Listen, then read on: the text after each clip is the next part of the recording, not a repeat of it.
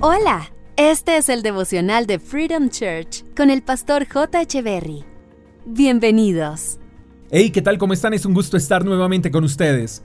Proverbios capítulo 14, verso 14 dice, Los que deciden hacer lo malo recibirán su merecido, pero la gente que hace lo bueno recibirá su recompensa. Todo lo que uno haga en esta vida tiene consecuencias y la fórmula es sencilla. Si hacemos lo malo, pues las consecuencias serán malas. Si hacemos lo bueno, las consecuencias son buenas. Otra fórmula sencilla es, todo lo que sembremos, eso cosecharemos. Eso es una regla de la vida.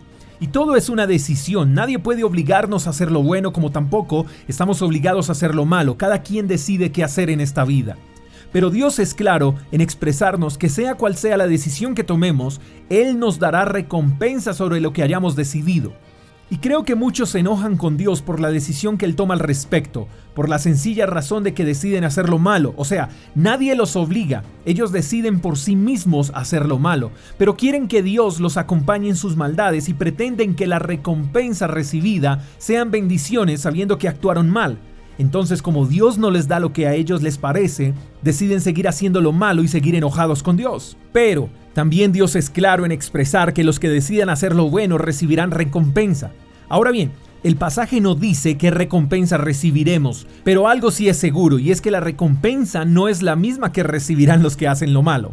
Si hacemos lo bueno, la recompensa será buena. Y ser bueno no es solo orar, leer la Biblia y congregarse.